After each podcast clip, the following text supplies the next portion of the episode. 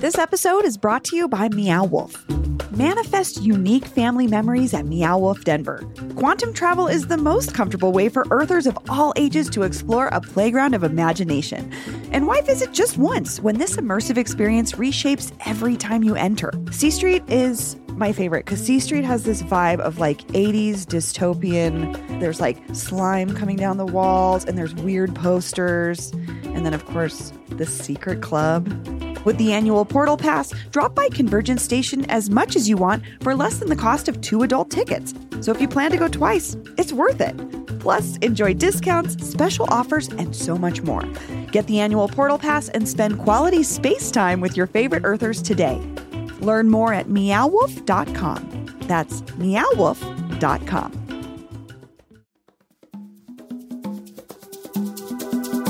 Hey, I'm producer Paul Karolyi, and this weekend on City Cast Denver, we've got something special for you. If you heard this past Friday's show, you heard one of our absolute favorite guests in the whole world, Jo Ann Allen. She's a public radio veteran, a Denver Post columnist, and the host of her own podcast, Been There, Done That. And we know lots of you all love Jo Ann too, so we figured we'd share an ep of her pod with you. It's a really fantastic interview with Rick Waters, the executive director of the Denver Indian Center. Hope you enjoy. Invisibility is the biggest challenge we face. The misunderstanding or people not understanding who we are as a people. I often point to a quote by John F. Kennedy in 63. He said that American Indians are the most misunderstood and least understood Americans of all of us. This has been There Done That, the show that tells the real life stories of the baby boom generation. I'm Jo Ann Allen. I had the privilege of speaking with Rick Waters, a man who has been serving his community for more than 40 years. He's the executive director of the Denver Indian Center. A cultural leader with a warm and gentle way of explaining things, we began our conversation by my asking Rick, what is he proud of as an American Indian? I'm proud of being a Native American Indian because we are the original inhabitants of this land. Uh, you know, that goes to everything from culture to even geographic uh, recognition and, and all of the above. And I think even nowadays it's even more relevant because of the growing, I guess, activity of organizations, communities doing land acknowledgments. Many times doing those and not really knowing what they're doing, just short of even patronizing American Indians. Before this was Denver, before this was Colorado, this was Indian country. Landmarks and, and everything already had names. So, you know, when you read history and you see it was the New West or discovering land, for me and my heritage, there was no discovery. We were already here.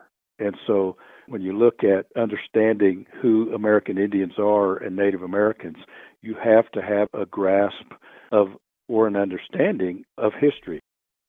You just said Native Americans, um, Indian. I mean, what is the right terminology, or is there a correct terminology to use?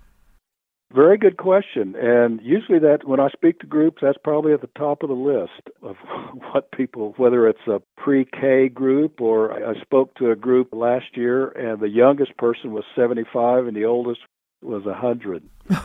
um, and basically that was one of the first questions that, that usually comes up. Personally, there is no correct answer, but my experience – and it's based upon who I am is I relate to if somebody was asked that that I am Kiowa or Cherokee, uh, then the next step is what I experienced growing up where I lived from my grandparents from family was Indian. And then but it's evolved. American Indian, Native American, now you hear the term indigenous. But there is no correct if it's done with respect. Just like uh, I, I believe with other groups. Uh, I grew up when African Americans, blacks were called Negroes, or even b- prior to that, from living in the state of Oklahoma, uh, they were referred to. It was just common language of colored people. Yeah. And so the evolution of how people are identified. And to a degree, right now, depending on who you speak with in the Native community, uh, it's based upon, I think, everything from where they grew up, their generation, and again, obviously, their experience and what they relate to. But if it's done in re- with respect, and I tell people, well, I respect that you ask, uh, as opposed to maybe going through what you've heard from maybe segments or other community members. Because I've run into people saying, well, I've heard it's offensive to say Indian to you. I said, well, you know, it's not offensive to me. It might be offensive to some people, but I'm still trying to grasp and understand why. Because number one, that's the political legal term in whether it's the Constitution or anything else between American Indian Native tribes and the U.S. government. And that's the other thing uh, that probably is more of a, a, a point of information to some people is that, in general, American Indians, Native Americans are, are not a racial group, but a political legal group when it's tied to a lot of the topics that that we discuss. I want to take you back to your childhood in Oklahoma. You were born in what, 1953? Yes. What was life like when you were a child and then growing up into your teen years and living in Oklahoma? Well, Oklahoma's somewhat unique. You know, it's often called uh, Indian country, and even the name Oklahoma, land of the red man, you know, it's the translation from a Choctaw word. But I often think about that. You know, what are my earliest memories? In fact, I've, I've tried to start documenting. As we get older, we start forgetting things, but I, I've been thinking about documenting a lot of things that I remember as a child growing up and experiences that I have. And at the time, maybe not understanding what was happening, but now maybe have a better grasp of maybe why things happened the way they did. But um, obviously, like anybody else, I you know I, I had mom and dad and grandparents and cousins and people like that around me, uh, and thought that was fairly normal. I had somewhat of a stable family, but uh, I also knew, and I'll, I'll just say this, that from the earliest memories, I knew that I was uh, unique, if not different or special in that I was American Indian. My mom was full blood Kiowa, my dad was full blood Cherokee. And if you're familiar with, with Indian tribes, they're very two different culturally in some respects. Kiowas being uh, what people are more, I guess, familiar with, the Plains Indian idea of what Indians are, and the Cherokees obviously being a more Eastern tribe with its customs and, and belief systems and evolution as as a tribe. But I, I guess that knowledge of knowing I was Indian. And I think back, you know, what points to that? And I remember in kindergarten, so I had to be five years old. And I remember one day there was a special speaker. He came into the room, and we were all sitting on the floor, a group of us, probably about 20. And of course, I was the only American Indian in the class, and it was a Boy Scout leader, and he was there recruiting for Cub Scouts or something. And he started talking about some of the programming, and he referred to, I think, a program they had for understanding or, or knowing Indian things. I'll just say it simply like that. And he pointed me out. And you know, said, "How about you? You know, you're you're an Indian boy, and you know that kind of." so that highlighted that I was different than everybody else, whether it was both negative or positive, but that was an awareness brought forth by me. And along that same time period, either within a year of, before, or after, I remember going to a department store with my mom, uh, who was light complected. And I re- remember running around in the department store and the clerk kind of reprimanding me for something and saying, you know, you shouldn't be in here, kind of a thing. And my mom, obviously, Mother Bear, is going to come to my defense and said, he's with me. In my little mind, didn't really know why. It wasn't because I was being unruly or anything. I was just standing there looking around. You were just being Indian, probably. uh, yeah, you know, just yeah. And so those are kind of early on, and then of course all the rest of my up until even now, you know, there are different experiences that I encounter that point to me as being uh, native and, and different. Uh, everything from appearance to even philosophy or uh, understanding of the world around us. I can remember growing up as a black child in the South and in thinking back when I was home and when I was little before I started going to school. I remember pure joy. I don't remember any anxiety or any of that. And it wasn't until I had to go out into the world that I realized that I was considered inferior. Right. It's a new way that you're being defined. I think I was fortunate or had the advantage of having uh, at least a dad, a, a very strong dad, who went to a boarding school in Oklahoma. You hear, you know, about boarding school experiences, uh, but he went to a boarding school, and I can remember as early as I can remember him always instilling in me pride of being who I was, that I was good as anybody else, and some of that I, I didn't really know where he was speaking to, but the fact that I was Cherokee or I was Kiowa. And whether it was in class, in sports, in doing anything, that I was as good as, if not better than anybody else, but more or less that I was as good as, and then depending on my own, you know, whatever I wanted to do, that I had that within me to do that, despite, I think, what he was trying to point out, uh, how others might look at me with respect to opportunity and things like that. Did you experience segregation because you said that you were in a uh, essentially a white school? You weren't separated out in terms of you only went to uh, Indian schools or congregated with Indian people. You were in the community at large. I was in the community at large, right. I grew up in Oklahoma City and Norman and actually through my up to my high school years moved around to different parts of the state because my dad was a Methodist minister.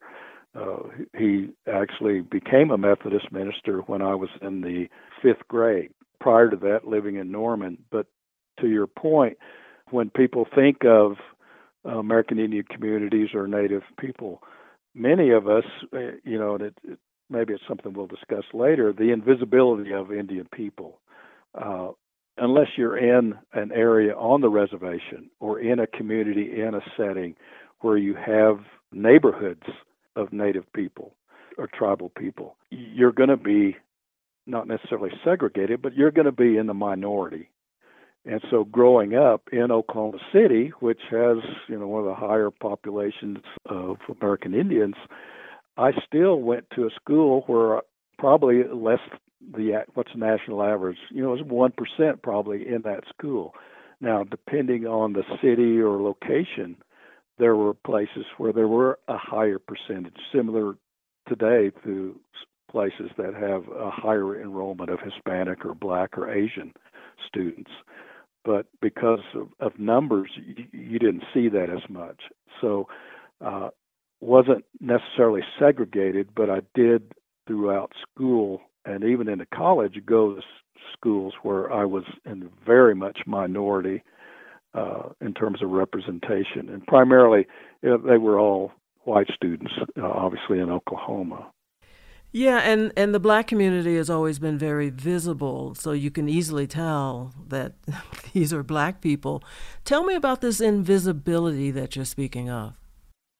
Invisibility is the biggest challenge we face, and by the definition of invisibility being the misunderstanding or people not understanding who we are as a people.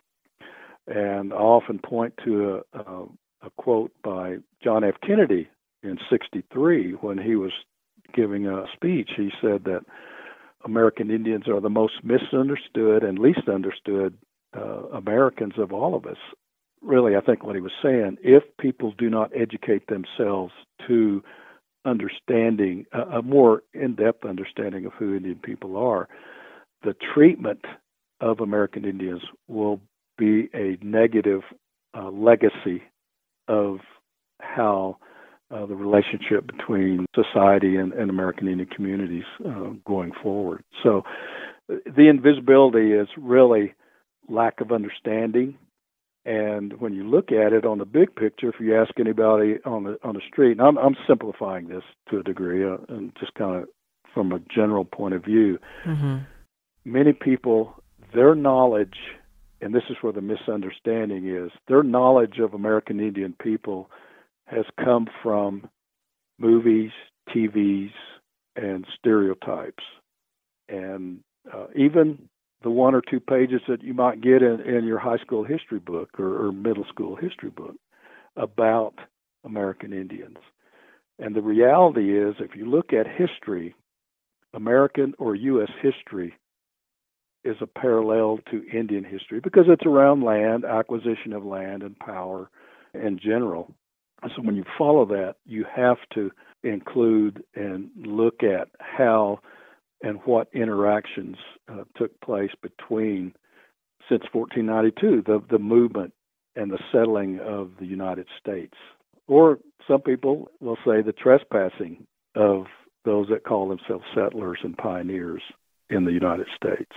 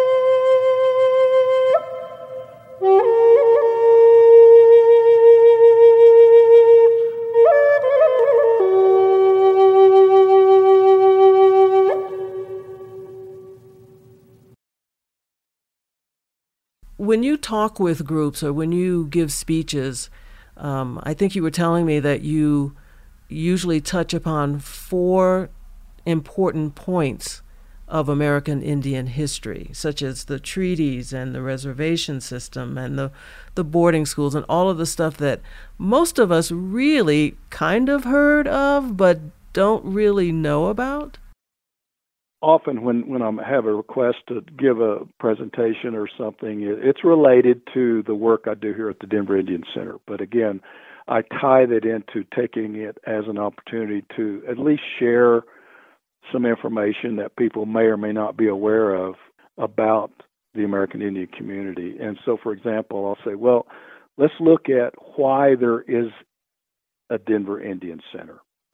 And to do that, you, you look at a historical timeline, and we'll start early to mid 1800s when you had the establishment of the reservation systems, which simply was a, a way of dealing with the U.S. government, dealing with the Indian problem.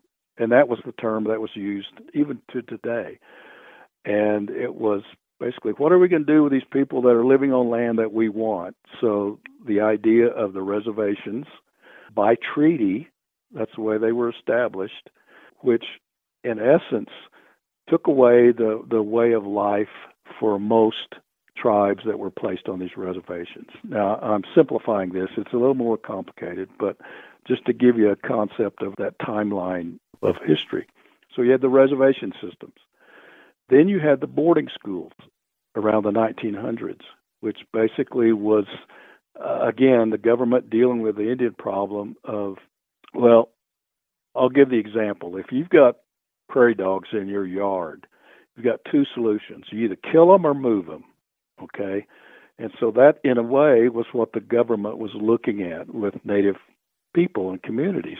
And so that's why the reservation system. So the other concept was the boarding schools. It was, okay, we're not going to kill them. We can't move them because that didn't work with the reservation. So we're going to take the Indian out of them. We're going to save the man, kill the Indian.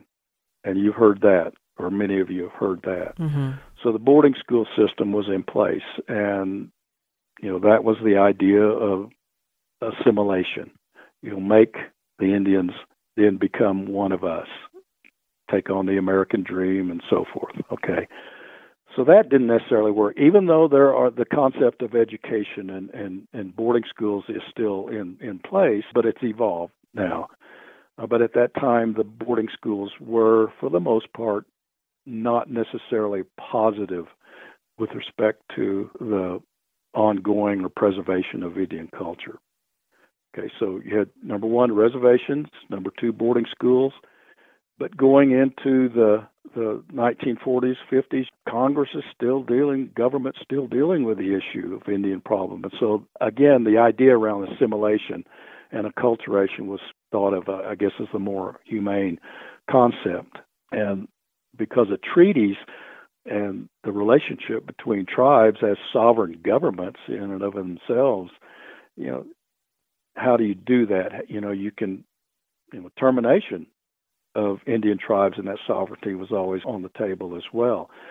But in the 50s, early 50s, late 40s, you had what was called the Federal Indian Relocation Act, and it was kind of the, one of the later resolutions put forward to help deal with the Indian problem. And at that time, it was giving those living on the reservations the opportunity and actually the motivation and encouragement to move to the cities where there was more opportunities for jobs. Because at that time and even now you know the economics were very depressed on poverty very high on the, on the reservations. So you had that movement of natives into the urban areas and Denver was one of the original relocation cities. Uh, Denver Chicago uh, Los Angeles mm-hmm. uh, some of the others uh, falling into place uh, Minneapolis, Oklahoma City, Dallas, uh, Phoenix. But ultimately, that didn't work. But you had so many moving into the cities, not all of them moved back. You know, they faced the culture shock, the racism, and what people often don't understand. You know, it looked good on paper. Yeah, let's let's move to the city. You know, get a job, we'll get better education for our children, or more opportunities. Um, but the culture shock was coming from the res or the rural environment. You get to the city, and you know there were no buses, uh, transportation, and housing wasn't necessarily an issue on the reservation. And if you want housing, if you want to get place to place, if you want food in the city, you can't barter, you can't trade, you're going to have to pay for it. So, how do you get money? You got to work. And so the skill set often did not match up with the job opportunities that were here in the cities. And so, right off the bat, you had many, many people move back. But those that stayed, endured, and persevered, they faced a lot of the challenges just to meet subsistence level. Now, you also had many that did succeed and did survive and, and thrived and remained in, in the urban areas. So, a lot of the aspects of how you deal with a problem often are better solved if the ones having the problem have some input in how to deal with those issues. Mm-hmm. And so when you're here and you've got natives coming together and collectively looking at how they can deal with everything from child care to transportation to jobs and things like that, that was the evolution or the beginning of the evolution of places like the Denver Indian Center, the Phoenix Indian Center, uh, Minneapolis Indian Center, and other places where it was a place of safety in one respect, and it met one of those biggest needs of American Indians around social social life. You know, coming from the reservation where family is very important, and I I, I was going to mention that when you the very first question you asked was what makes you most proud, and it's being a part of a family. That's part of culture of Native people. In a lot of areas, especially in cities, you're hearing all of these, as you mentioned, land acknowledgments. The University of Denver, at their last commencement exercises, they acknowledged that they were on, I think it was Arapaho and Cheyenne land. And then you, you see it when you go to the Denver Art Museum, that the land was the sacred land of an, of an Indian tribe. And I can't remember exactly which ones, but. Uh, but so these land acknowledgments, is that a good thing? Is that a weird thing? I mean, how do you feel about them? That's a ver- you, you ask such good questions, Jo Ann. Um, well, thank within, you. this is my this is my my response, I guess. Um, depending on who you speak with in the Native community, they're either a good thing or a bad thing, or or in between. My personally, and even given my role in, in terms of bringing about awareness or informing people, uh, I look at it as as a good thing. It may not be as positive because some of the, the, the argument or the debate, even among the Native community about the significance or importance or relevance of a land acknowledgement is that they don't want it to be just patronizing or just words. If people are going to acknowledge that before this was Denver, this was Cheyenne Arapaho land or Ute Kiowa land, then they should acknowledge number one, or if at least understand how it became Denver. And and with with respect, you know, depending on how deep a dive you go into it, it was around treaties and agreements made between the governments and the violation of those treaties and so forth. But with respect to land acknowledgement, for some people that's news to them. And to me, any little bit of positive information to help break down that invisibility of Native people, then I think it's a good thing. We can't change the past, we can only go forward. And even if it's little baby steps. And so, from the standpoint of a land acknowledgement, at least getting people that are not familiar with the history or not familiar with American Indian culture or, or places, it might give them a little uh, incentive to to maybe try to learn a little bit more accurate or credible history, not only by time, but even what's happening now with contemporary Indian life or Native life. It would help the more you know a better understanding of why there's the mascot issue, why there's the missing murder indigenous relatives issue, why there's an issue around renaming landmarks. So I, I guess my answer is I don't see land acknowledgments as a good thing necessarily or a bad thing. I think they are something that's that can be looked at as positive. Now, the one thing I do agree on, even to the detractors, is that if a, an organization, group, or entity is going to do a land acknowledgement, they should have something in the statement that points to a commitment to action or something tangible that they are going to do to, if not make amends or reconcile, but that they are really taking it seriously. Otherwise, it just becomes words. And the best example, I, I know many people say grace or, or give a blessing before a meal. And sometimes that just is rote memory for many people as opposed to having any sense of meaning. It's just become words. I thought the acknowledgement was cool whenever I've heard it. But you're saying take it a step farther, and that's important. Yeah? Oh, I hope so. yeah, because I, I I do I support land acknowledgments, and I try to, at least from my point of view and perspective and involvement with the community as a whole, try to at least offer thoughts uh, for a group that's wanting to do a land acknowledgement, and so you know make those key points. If you're going to do one, you know at least try to make a commitment of what you will be doing to better serve that understanding of the American Indian community. What ways can non Indians learn the more accurate and credible history of Native Americans? Um, well, I'm married to a librarian, so I would say read. and because of technology, you can Google things.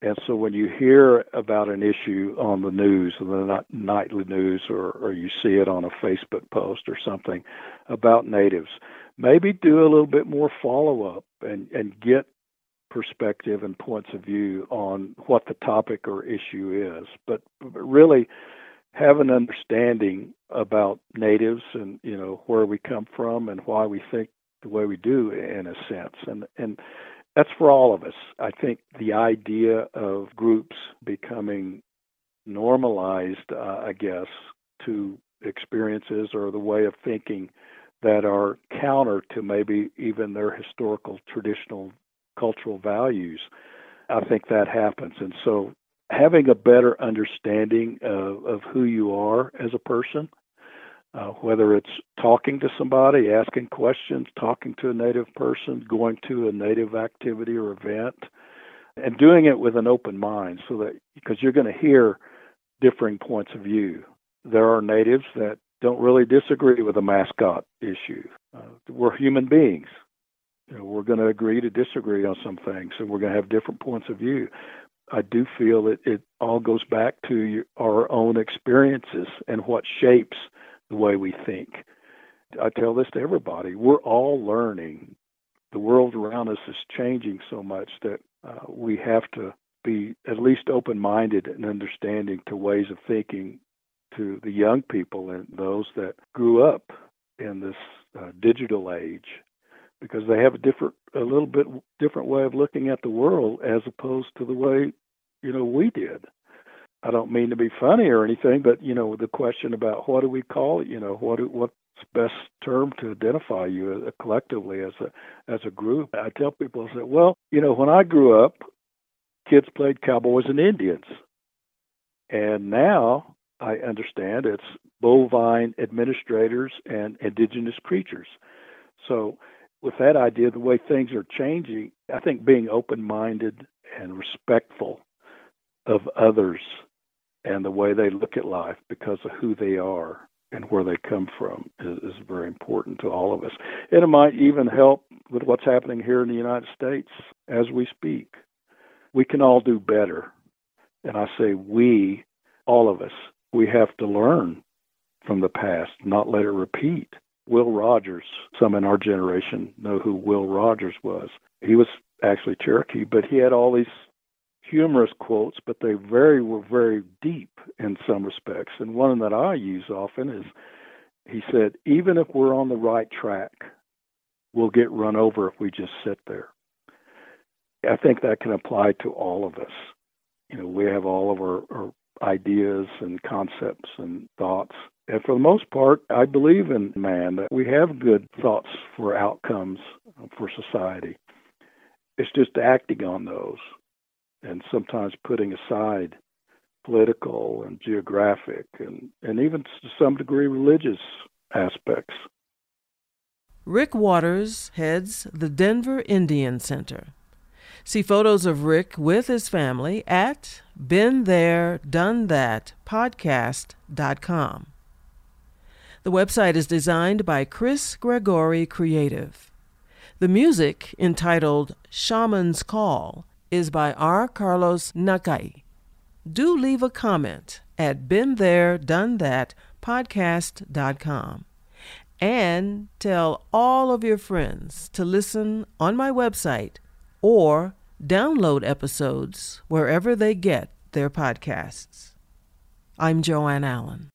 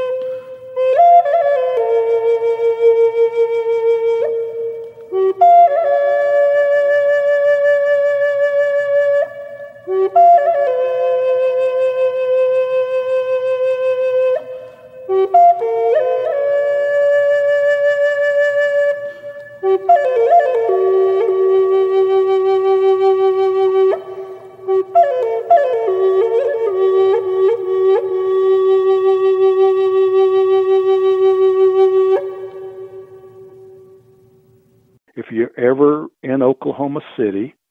Uh, they've just opened a museum that was produced and built and put together by the tribes in Oklahoma called the First Americans Museum. And I was encouraging my friends in Oklahoma, they should pass legislation that it be a requirement for every student, no matter what level, to go through that museum because it gives a very candid and open presentation of the history of Indian country as well as you know historical aspects to contemporary life as experienced by American Indians.